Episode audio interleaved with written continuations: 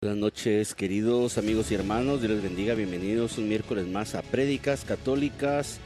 Soy José Hernández, agente de pastoral de la Arquidiócesis de Guatemala. Y vamos a hablar de un tema un poquito complicado, un poquito polémico para algunas personas. Vamos a hablar de la posibilidad, sí o no, de que la mujer pueda ejercer el sacerdocio. ¿Y por qué? ¿Qué dice la iglesia y qué dicen los sectores que están fuera de la iglesia o también a veces dentro de la iglesia. De eso vamos a hablar, va a ser un tema creo interesante, así que vamos a iniciar ya dentro de unos instantes. Dios les bendiga, bienvenidos. Vamos a trabajar hoy cuatro argumentos, queridos hermanos. Eh, uno sería, le vamos a llamar el argumento emocional. El siguiente sería el argumento jurídico. El tercero sería el argumento de la escasez. Y por último vamos a hablar de lo que em, se podría llamar el argumento cultural. El argumento emocional entonces es la apelación excesiva a las emociones de las personas con el objeto de manipular sus percepciones, es decir, lo que piensan al respecto de determinado objeto, al respecto de determinado producto, al respecto de determinada idea, ¿sí? Y de esa manera inclinar la balanza a favor de mis intereses. Es decir, vuelvo a poner el ejemplo que yo tengo a través del interés de eh, percibir dinero de ustedes. Entonces yo vengo acá y les cuento una tragedia griega y me pongo a llorar y entonces pido ayuda. Entonces yo apelo a tus emociones, toco la puerta de tus emociones, ¿sí? ¿Verdad? Estoy eh, manipulando tu percepción de mi situación, estoy manipulando tus emociones, tus sentimientos para eh, obtener un beneficio a mi favor. Esa es, ese es el tipo de argumento emocional. Ahora bien, vamos ahora al tipo de argumento emocional directamente y concretamente al respecto de la ordenación sacerdotal de mujeres. Alguien podría decir, mire hermano, resulta que en mi parroquia hay una mujer que ella es catequista, ¿sí? Pero además de ser catequista, mire, es una hermanita muy bien preparada. Mire, si hasta parece que sabe más que el padre.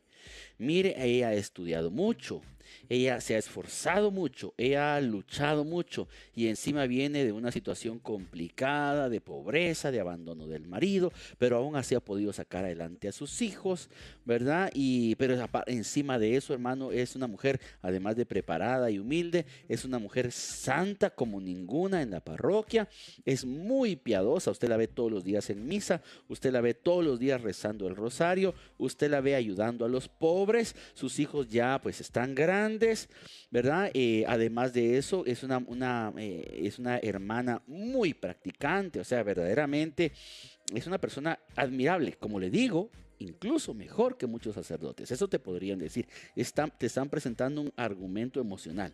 Están intentando que tú simpatices o empatices, te identifiques con aquella mujer luchadora que ama tanto a la iglesia, que es tan piadosa, que es tan santa, que reza el rosario, que va a misa. Entonces lo que están intentando cuando te dan ese tipo de argumento es que tú te enganches, te identifiques con la persona, sientas empatía y ya no piensas porque estás solamente sintiendo, porque de eso se trata el argumento emocional.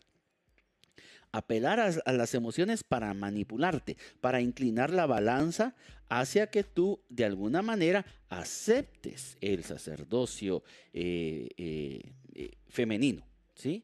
Porque te están poniendo ahí el caso de que verdaderamente esta mujer, hermano, mire, verdaderamente merece, merece que se le dé esa oportunidad, no sea mala onda como le tengo ahí en el, en el, en el, en la diapositiva, ¿verdad? O sea, eh, ¿por qué la iglesia la discrimina? ¿Por qué la iglesia le niega la oportunidad de ejercer el sacerdocio si ella es tan buena, tan santa, tan preparada? ¿Verdad? Por lo menos que se le dé la oportunidad de estudiar en un seminario para ver si da la talla. Bueno, a este argumento, queridos hermanos, nosotros podríamos responder que si esa mujer de la que tú me estás hablando em, supera a la Virgen María, ¿tú considerarías que esta mujer de la que tú me estás hablando en tu argumento emocional a favor de la ordenación de sacerdotisas esta mujer de la que tú me hablas, esta catequista, eh, catequista que reza el rosario, esta catequista que va a misa, esta catequista que está también preparada, ¿tú consideras, hermanito, que es superior a la Virgen María? ¿Tú crees eso? Yo creería que no. Entonces, la Virgen María es la corona de la creación. No hay otra criatura, criatura más arriba que ella. Y por lo tanto, eh, si ese fuera, digamos, el argumento que nosotros vamos a aceptar para eh, instituir, o la iglesia va a aceptar para instituir mujeres eh, sacerdotisas, para ordenar mujeres en el sacerdocio, pues entonces nos preguntaríamos, ¿y por qué Jesús no ordenó a su propia mamá como sacerdotisa? ¿No, no le parece a usted extraño? ¿No le parece que, aquí hay algo que no concuerda, aquí hay algo que no cuadra? ¿Sí? Pero este argumento no lo contesto yo, eh, eh, sino que lo contesta alguien que es muy superior a mí. Lo contesta Juan Pablo II, nada más y nada menos que San Juan Pablo II. ¿Qué dice San Juan Pablo II? Dice, en la eh, Carta Ordinatio Sacerdotalis del año 1994 de San Juan Pablo II. Por otra parte, el hecho de que María Santísima, Madre de Dios y Madre de la Iglesia, no recibiera la misión propia de los apóstoles ni el sacerdocio ministerial, muestra claramente que la no admisión de mujeres a la ordenación sacerdotal no puede significar una menor dignidad ni una discriminación hacia ellas. San Juan Pablo II. Por otra parte, el hecho de que María Santísima, Madre de Dios, nadie, ninguna mujer puede superar eso. Madre de la Iglesia, ninguna mujer otra, ninguna otra mujer puede superar eso. Si esta mujer que es Madre de Dios y Madre de la Iglesia no recibió la misión de ser sacerdotisa, digámosle así, eso demuestra, dice San, San Juan Pablo II, que la no admisión de las mujeres al orden sacerdotal no puede significar una menor dignidad ni una discriminación hacia ellas, sino la observación fiel de una disposición que hay que atribuir a la sabiduría del Señor del universo. O sea, al mismo Jesucristo no le pareció bien ordenar mujeres, porque si así hubiera sido la primera en ser ordenada, hubiera sido la Santísima Virgen María, a él no le pareció, entonces por lo tanto la iglesia no lo hace. Por mucho que apelen a las emociones o a los sentimientos, no sean mala onda, por favor, déjenme ser sacerdotisa, lo merezco, por favor. Mm, no nos vengamos aquí con cuentos ni con sentimentalismos, porque con eso no vamos a resolver la situación. Bien, pasemos al siguiente argumento, es el argumento jurídico. ¿Por qué le llamo argumento jurídico? Porque tiene que ver con un derecho, con un pseudo derecho. Es decir, hay algunas personas en la iglesia que piensan que eh, el orden sacerdotal es una especie de derecho y que la iglesia injustamente solo le otorga, injustamente solo le otorga ese derecho a los hombres y se lo niega a las mujeres. Por lo tanto, aquí se está cometiendo una injusticia porque no se están respetando los derechos de todos en la iglesia, porque en la iglesia todos somos iguales, todos somos hijos de Dios, todos salimos de las manos del Creador, Jesucristo murió por todos y por lo tanto todos aquí deberíamos tener el mismo derecho. Entonces, ¿qué es lo que dicen los que argumentan que eh, las mujeres tienen derecho al orden sacerdotal? ¿Por qué la iglesia le niega a las mujeres el derecho de acceder al sacerdocio? ¿Sí? Si hombres y mujeres tenemos los mismos derechos ante Dios y somos iguales, ¿por qué a las mujeres se les niega el derecho? ¿Cómo respondemos a este argumento? Muy sencillo, de la, de la misma manera que en el ejemplo anterior, respondiendo que el orden sacerdotal, queridos amigos y hermanos, no es un derecho. No es un derecho. Nosotros vivimos sociológicamente hablando, antropológicamente hablando, históricamente hablando, nosotros vivimos en lo que se llama la postmodernidad o el postmodernismo. Y una de las características de esta postmodernidad, de este postmodernismo, es que se habla mucho más de derechos que de obligaciones. Y hemos convertido en casi cualquier, a casi cualquier cosa la hemos convertido en un derecho, ¿sí? Yo tengo derecho que si nací hombre yo quiero ser mujer. Yo tengo derecho de casarme con dos mujeres. Yo tengo derecho a todo. Yo tengo derecho a todo y, esa es la característica de la posmodernidad, eh, el considerarnos dignos de derechos de casi cualquier cosa que se nos ocurra, se nos antoje, pero no hablamos de responsabilidades. Pero volviendo al tema, eh, ante el argumento jurídico, ante los que dicen que el sacerdocio es un derecho y la mujer tiene derecho de acceder a él, pues eh, no le voy a contestar yo tampoco. Yo voy a permitir que les conteste nada más y nada menos que el catecismo de la Iglesia Católica.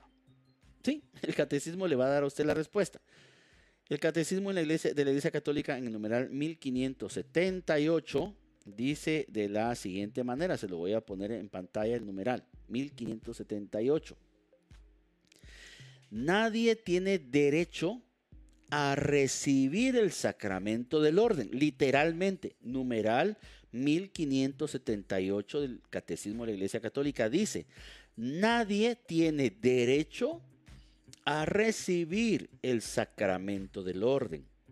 En efecto, Nadie se arroga para sí mismo este oficio. Quien cree reconocer las señales de la llamada de Dios al ministerio ordenado, es decir, al sacerdocio, quien, quien cree tener la, la vocación al sacerdocio, debe someterse humildemente o debe someter su deseo humildemente a la autoridad de la iglesia, que es a la que le corresponde y da la responsabilidad y el derecho de llamar a recibir este sacramento. O sea, es la iglesia quien lo decide, no eres tú, no es tu, no es tu sensibilidad. Y el derecho es que la iglesia, la iglesia es la que tiene el derecho de llamarte si es que tú has encontrado esa, esa vocación. O sea, las cosas son un poquito diferentes. ¿Me entiendes? Entonces, ante los que dicen que el eh, sacerdocio es un derecho y que por lo tanto la mujer debería de acceder a él, tenemos que contestarles junto con el catecismo que no, porque el sacerdocio no es un derecho. Pasemos, queridos hermanos, al siguiente argumento. Es el argumento de la escasez. ¿Qué nos dice el argumento de la escasez cuando hablamos de el sacerdocio, cuando hablamos de sacerdotes? Este argumento es la tesis que explica que ante la escasez de sacerdotes, la iglesia debería permitir, al menos temporalmente, la ordenación de mujeres. O en su defecto, la ordenación de hombres casados, como lo intentó ya desafortunadamente y desgraciadamente el sínodo de la Amazonía hace un par de años, que intentó eh, que apelando a la escasez de sacerdotes en la, en la selva amazónica, pues que se pudiera ordenar hombres casados y yo no sé si incluso llegaron a proponer que se ordenaran mujeres, ¿verdad? Eh, y a esto, por supuesto, la iglesia respondió que no. Lo que podemos decir, queridos hermanos, es que, em, para empezar, que no nos asusten con el petate del muerto. Porque esta situación de escasez de sacerdotes para empezar, no es nueva en la iglesia, no es la primera vez ni será la última seguramente. Es más, no le voy a contestar yo nuevamente. Ya dejé que le contestara San Juan Pablo II, ya le dejé que le contestara em, el catecismo de la iglesia católica. Ahora, querido hermano, yo quiero que le conteste el mismo Jesucristo. En el Evangelio, según San Mateo, se lo voy a poner también en, pantalla por aquí abajito. Por acá más o menos. Por aquí. en el Evangelio según San Mateo, queridos hermanos. En el capítulo 9, en el versículo 35 al 38, nos dice de la siguiente manera. Jesús recorría todas las ciudades y aldeas enseñando en sus sinagogas, proclamando la, nueva, buena nueva del reino y sanando todo, toda enfermedad y toda dolencia. Y al ver a la muchedumbre, era mucha gente, sintió compasión de ella porque estaban vejados y abatidos como ovejas que no tienen pastor. Entonces dice a sus discípulos, la mies es mucha y los obreros pocos.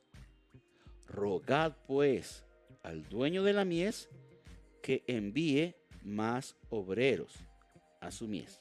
La mies es el campo, ¿sí? Como que hay que, hay que recoger una gran cosecha. Usted sabe que si la cosecha no se recoge a tiempo, pues eso que se sembró en ese, en ese campo se va a perder, se va a podrir, se le va a pasar el tiempo eh, ideal que hay para recogerla. Es un tiempo limitado. Hay que, hay que recogerla a tiempo. Si no hay suficientes obreros, una buena parte de esa cosecha se va a perder. ¿Cuál es entonces la, respuesta de Jesús ante la escasez de obreros? No es si pongan, pongan a mujeres. No. La respuesta de Jesús es, queridos hermanos, rueguen a Dios, pidan a Dios, al dueño de la mies, al dueño del campo, que envíe más obreros a su mies. Y la respuesta cuál es entonces? Orar, queridos hermanos, para que se susciten nuevas y santas vocaciones sacerdotales. ¿Cuántos de nosotros tenemos la costumbre de pedir eso en nuestras oraciones? Yo entiendo que somos personas necesitadas de muchas cosas, que de salud, que de dinero, que de trabajo, que de afecto, que de resolver una infinidad de problemas. Y está muy bien, hermanito, que usted en su oración usted pida para que se puedan resolver sus situaciones, sus problemas, sus dificultades. Pero hagamos un espacio en nuestras intenciones, en nuestras peticiones para pedir santas vocaciones sacerdotales. No estemos pensando en salidas fáciles como el sacerdocio femenino no pensemos en otro tipo de, salidas que son más coherentes con la tradición de la iglesia, que son más coherentes con la misma Sagrada Escritura. La primera es pedir a Dios más sacerdotes. Esa es una. Y aquí quiero aprovechar, queridos hermanos, eh, hacer un pequeño comentario, porque yo les pregunto, ¿ustedes qué harían si eh, de repente uno de sus hijos les dice que quiere ser sacerdote? lamentablemente he conocido varios casos de personas que les han negado a sus hijos el seguir su vocación, el buscar su vocación, el acceder a su vocación, desafortunadamente. Entonces, eh, normalmente este es el tipo de personas que van a decir, no, que las mujeres se hagan sacerdotes. ¿Por qué? Porque prefiero primero que la iglesia cambie su tradición de dos mil años y que empiecen a ordenar mujeres antes de que yo ceda un hijo para la obra de Dios. Antes de yo ceder un hijo para el sacerdocio. Prefiero que primero la iglesia se ponga patas arriba, que renuncie a toda su tradición, que renuncie a la Sagrada Escritura, que renuncie a lo que hizo el mismo Señor Jesucristo, ordenando mujeres antes de yo dar un hijo sacerdote. Verá para el sacerdocio. Yo le, pongo esa situación, hermano, así fríamente y, así pues sin, sin, sin previo aviso. De la misma manera, hay mujeres, claro, no es el equivalente, no es el equivalente, pero hay casos en donde hay madres de familia que les han negado a sus hijas el em, irse a un convento, en seguir su vocación para ser hermanas religiosas, para ser monjas. ¿sí? No es el equivalente. Aclaro que el equivalente para la mujer en la iglesia católica es, eh, ah, bueno, como usted es mujer y no puede ser sacerdote, su equivalente es que usted sea religiosa, que usted sea eh, monja consagrada. No, ese no es el equivalente, ¿verdad? De hecho, no hay equivalente. No. El sacerdote es único. Solo él puede confesar, solo él puede otorgar el perdón de los pecados, solamente él puede consagrar el cuerpo y la sangre de Cristo. O sea, lo que hace la mujer, que es un aporte muy grande, pero no es equivalente a lo que hace un sacerdote. Una religiosa no es equivalente a lo que hace un sacerdote. Que su aporte es necesario, que es bueno, que es importante, sí, pero no es equivalente. ¿verdad? Entonces, Eso sería eh, lo que nosotros podemos responder ante el argumento de la escasez. Bien, vamos entonces hermanos al siguiente eh, argumento. Es el argumento cultural. ¿Qué es lo que nos dice este argumento? Los que defienden esta posición dicen que Jesús no se atrevió a ordenar mujeres sacerdotisas, ya que estaba condenado por la cultura y las costumbres de su tiempo. Le repito cuál es el argumento cultural. Jesús no ordenó sacerdotisas porque en su tiempo, que era un tiempo de mucho machismo, que era un tiempo en donde el hombre predominaba en todo, eh, entonces, en donde las religiones pues no consagraban mujeres, sino que solo hombres, pues por lo tanto Jesús no se atrevió a romper esa norma social o esa norma religiosa de su tiempo, pero que ahora que ya el mundo ha cambiado, la cultura ha cambiado, los tiempos han pasado, ¿verdad? Por eso usted tiene un reloj de arena ahí en la diapositiva. Ahora entonces quizá estemos ya en posición de cambiarlo porque ya la sociedad, las religiones ya estamos más abiertas, más preparadas para que se dé ese cambio cultural, ¿sí? ¿Qué podemos responder ante las personas que nos dan este, este argumento? Lo primero que podemos decir, hermanos, es que eh, esto está bastante alejado de la realidad. ¿Por qué? Porque en el tiempo de Jesús sí había muchas religiones. De hecho, la religión predominante del tiempo de Jesús, que no era el judaísmo. Usted quizá ahorita va a decir que, ¿qué, qué? ¿Cómo que no era el judaísmo? Ahorita le voy a explicar. En el, en el tiempo de Jesús, queridos hermanos, se ordenaba, había, tal vez no le podemos llamar ordenación, no sé, pero en las religiones de aquel tiempo sí habían sacerdotisas. Habían sacerdotisas. En las religiones predominantes. ¿Y cuáles eran esas religiones predominantes? Eran la, religión de los romanos y de los griegos, que había venido como a fundirse como que con el choque ese cultural que se dio, en que Roma gobernó militarmente, pero Grecia eh, eh, conquistó culturalmente ese, ese, ese encuentro que se dio de dos culturas, la romana y la griega, por eso nuestra cultura occidental se llama greco-romana porque viene de ese encuentro en la religión predominante del tiempo de Jesús, que era la greco-romana, no era la judía, en ese tiempo, queridos hermanos, existían las sacerdotisas. O sea, realmente Jesús, si hubiera querido quedar bien con la gente de aquel tiempo, por lo menos con la religión predominante, la greco-romana, no hubiera tenido ningún problema en aceptar el sacerdocio femenino. Sin embargo, queridos hermanos, Jesús no lo hizo. Porque en realidad Jesús fue bastante, digámoslo así, contracultural. ¿Qué significa contracultural? Jesús eh, realmente no obedeció mucho a las costumbres de la cultura, a las costumbres de la gente. Entonces, si Jesús hubiera querido quedar bien con esas grandes religiones, la greco-romana, tranquilamente hubiera podido eh, ordenar mujeres. No le hubiera caído muy bien al judaísmo, pero en todo el imperio no se hubiera visto mal. Ahora, eh, más allá de eso, nosotros vemos a Jesús verdaderamente rompiendo paradigmas culturales, como en el Evangelio según San Juan, capítulo 4, al entablar conversación con la samaritana. Por si usted no lo sabe, querido hermanito, en el tiempo de Jesús era prohibido que un hombre hablara con una mujer, siendo esta casada, a menos que estuviera el marido. O sea, para que yo pudiera entablar conversación con otra mujer, tenía que estar el marido presente. No podía yo entablarla solo así. Y Jesús en San Juan capítulo 4 entabla tranquila, libremente, eh, una conversación con una mujer aunque no está el marido. Entonces Jesús se, comporta bastante contracultural, hermanos. Eh, Jesús se deja, por ejemplo, lavar los pies de una mujer pecadora, que era pecadora pública. Todo el mundo sabía que era pecadora.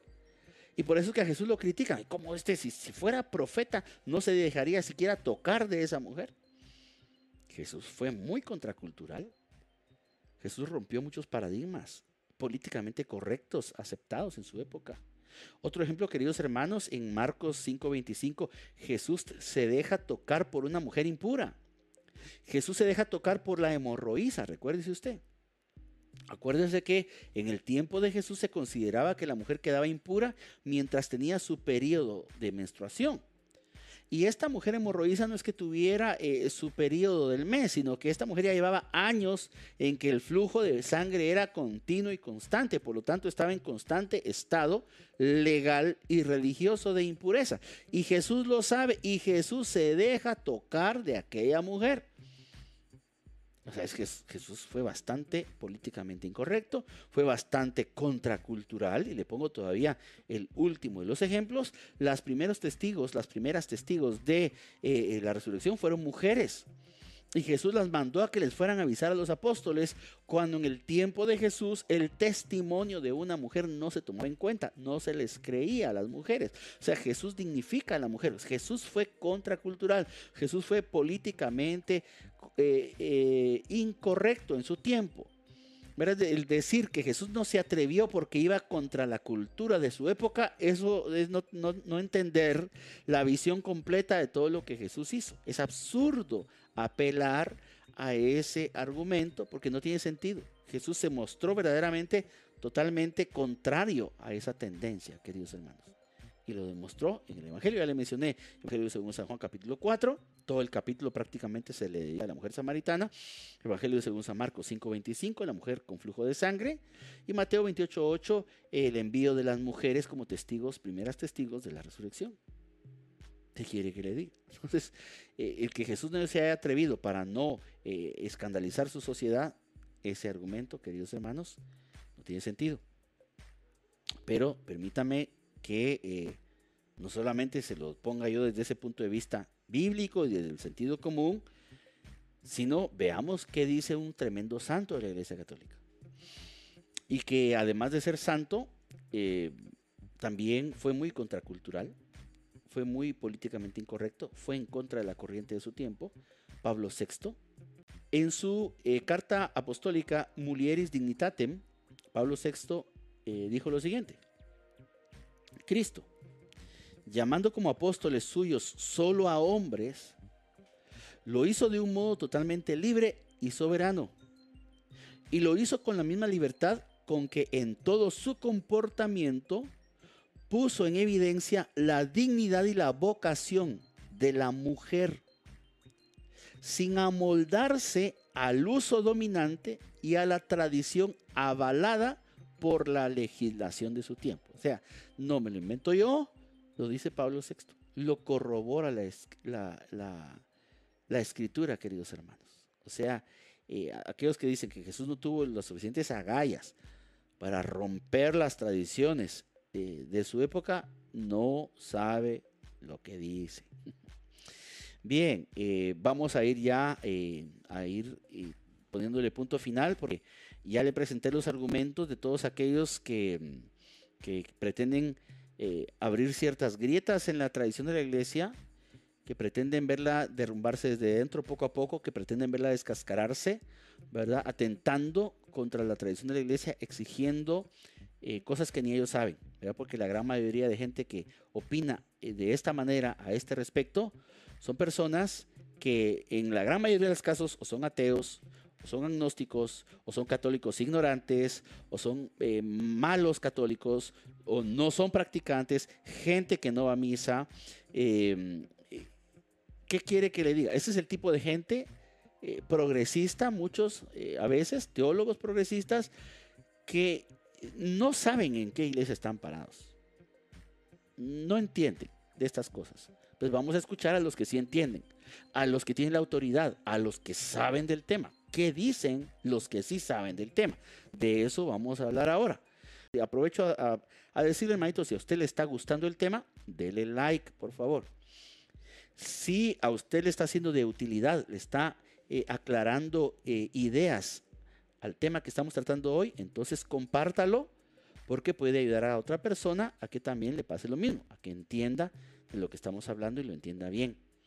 Y si usted quiere eh, recibir más temas como estos, bueno, le invito a que se suscriba a este canal, si está en YouTube, y así cada miércoles 7 de la noche, hora de Guatemala, usted sabe que estamos tratando un tema de la fe católica como el que estoy tratando hoy vamos a ir aterrizando. Entonces, ¿qué dicen los que saben acerca del tema?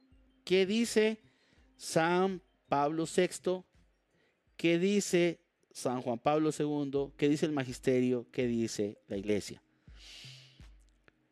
En su carta apostólica Ordinatio Sacerdotalis, Juan Pablo II, la cual ya había citado antes, pero le voy a leer unos párrafos un poquito más extensos, no demasiado, dice lo siguiente.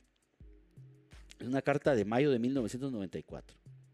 La ordenación sacerdotal desde el principio ha sido reservada siempre en la Iglesia Católica exclusivamente a los hombres. Cuando en la comunión anglicana surgió la cuestión de la ordenación de las mujeres, el sumo pontífice Pablo VI quiso recordar a los hermanos anglicanos cuál era la posición de la Iglesia Católica. Le cuento que em, en tiempos de Pablo VI surgió que la Iglesia Anglicana, la iglesia que fundó Enrique VIII en Inglaterra y que se separó de la Iglesia Católica, Apostólica y Romana, ellos en tiempo de Pablo VI, em, una iglesia que tenía unos 450 años de, existencia, una iglesia protestante, solo que no de los protestantes que nosotros estamos más acostumbrados, eh, empezó a ordenar mujeres. Como a mediados o más o menos en los años 70 del, siglo XX empezaron eh, los anglicanos a ordenar mujeres. ¿verdad? Esta iglesia anglicana se ha venido eh, descontrolando porque también no solamente eso, sino que ha permitido las bodas entre homosexuales, ha permitido las bodas entre lesbianas, incluso entiendo que a la jerarquía de la iglesia anglicana han llegado mujeres a ser obispos. ¿verdad? Eh, eso ha sucedido, queridos hermanos, con esa iglesia. Y lo que ha sucedido, el efecto que ha producido, la gente podría decir, mire, este, em, si la iglesia católica fuera más abierta con los homosexuales, con las lesbianas, si ordenara mujeres, la iglesia católica fuera más simpática, más, este, eh, mejor vista por la, por la gente, entonces tendría más adeptos, ¿verdad? Eh, tal vez se repondría de la crisis que tiene y más gente, eh, sería más atractiva para más gente, entonces estaría más llena. Pues fíjese que no, porque ya hubo una iglesia que pues, ellos ya hicieron el experimento por nosotros, que es la iglesia anglicana, y ya tenemos el resultado del experimento. La iglesia anglicana poco a poco se ha ido quedando vacía y ha habido un éxodo masivo de católicos anglicanos o de anglicanos al catolicismo romano. Al catolicismo el único pues que existe. Pero los anglicanos, hermanos, muchísimos han vuelto a la iglesia católica, la fundada por Jesucristo en San Pedro, han vuelto a ella con la jerarquía del, del Santo Padre en Roma, gracias a que los anglicanos han hecho una desgracia prácticamente con, con su, con su eh, fracción de religión. Así que eh, no tenemos nosotros que estar experimentando y si nos abrimos más al mundo, si nos parecemos más al mundo, el mundo va a venir. No. Sigo con la, con la carta de eh, San Juan Pablo II. Dice Pablo VI, es San, Juan Pablo II citando a, San Pablo VI. Quiso recordar San, eh, San Pablo VI a los hermanos anglicanos cuál era la posición de la Iglesia Católica.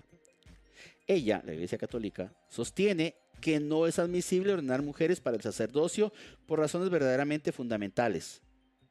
Y son estas. El ejemplo consignado en las Sagradas Escrituras de Cristo que acogió a sus apóstoles, solo entre varones la práctica constante de la iglesia que ha imitado, que ha imitado a Cristo, escogiendo solo varones, es el la segunda razón. Y tres, su viviente magisterio, que coherentemente ha establecido que la exclusión de las mujeres del sacerdocio está en armonía con el plan de Dios para su iglesia. Pero dado que incluso entre teólogos y algunos y algunos ambientes católicos se discutía esta cuestión, Pablo VI encargó a la congregación de la doctrina de la fe expusiera la, la eh, la doctrina de la iglesia sobre este tema. Por lo tanto, de ahí nació la declaración Inter Insignores, que dice lo siguiente. La declaración recoge y explica las razones fundamentales de esta doctrina, que las mujeres no pueden ser sacerdotes. Diciendo de la siguiente manera Pablo VI, concluyendo que la iglesia no se considera autorizada a admitir a las mujeres a la ordenación sacerdotal. La iglesia no se considera autorizada a cambiar esto que tiene dos mil años de tradición, que está cimentado en las escrituras. La iglesia no tiene la autoridad suficiente para cambiar esto y por lo tanto no lo va a cambiar. ¿Sí? Luego ya eh, San Juan Pablo II dice no, perdón, sigue, sigue siendo Pablo VI, que hay que recordar algo, que el único carisma superior al que debemos eh, ser, el que, debe ser apetecido es la caridad, dice San, Juan Pablo, eh, eh, San Pablo VI. Y ponga mucha atención a esto, los más grandes en el reino de los cielos no son los ministros, sino los santos. Es decir, ¿por qué no vemos a las mujeres eh, estas que están queriendo revolucionar la iglesia, ¿por qué nos vemos, no los vemos en una lucha por la santidad, por la caridad, como lo hizo Santa Teresa de Calcuta, por ejemplo? ¿Verdad? Eh, ella nunca reclamó para sí el derecho de ser sacerdotisa. Ella lo único que le interesaba era amar a Dios y al prójimo y servir por amor. Y la santidad. Entonces, Pablo VI nos lo recuerda en la Inter Insignores y San Juan Pablo, II lo recuerda también en la eh, Ordinatio Sacerdotalis. El único carisma superior que debe ser apetecido es la caridad, el amor, queridos hermanos. Los más grandes en el reino de los cielos no son los ministros, no son los sacerdotes, no es la jerarquía, no es el que tenga la autoridad ni el don de mando, son los santos. ¿Qué quiere que le diga? Termina San Juan Pablo II diciendo esto numeral 4 de la eh, ordinalis, eh, Ordinatio Sacerdotalis. En virtud de mi ministerio de confirmar en la fe a los hermanos, Lucas 22, 32, declaro, oiga, Papa Juan Pablo II aquí se está poniendo serio, está utilizando su autoridad de sumo pontífice, está hablando ex cátedra, ¿sí? Declaro, dice San Juan Pablo II, que la iglesia no tiene en modo alguno la facultad de conferir la ordenación sacerdotal a las mujeres y que este dictamen debe ser considerado como definitivo por todos los fieles de la iglesia. San Juan Pablo II lo que está diciendo es, yo soy el Papa, yo tengo la autoridad y estoy declarando que no se puede ordenar mujeres sacerdotes. Punto. Para algo tenemos una jerarquía en la iglesia y el Papa Juan Pablo II, en la Ordinatio Sacerdotalis, acaba de usar su recurso de jerarquía para decir, esto no va a cambiar y así será por siempre. Bien, queridos hermanos, eh, que Dios los bendiga. Muchísimas gracias por eh, haberse conectado esta noche a Prédicas Católicas. Así que podemos declarar esta noche, queridos hermanos, caso cerrado. Ahí con un poco de sentido del humor. Que Dios los bendiga. Los espero la próxima semana para otro tema como este. Dios los bendiga.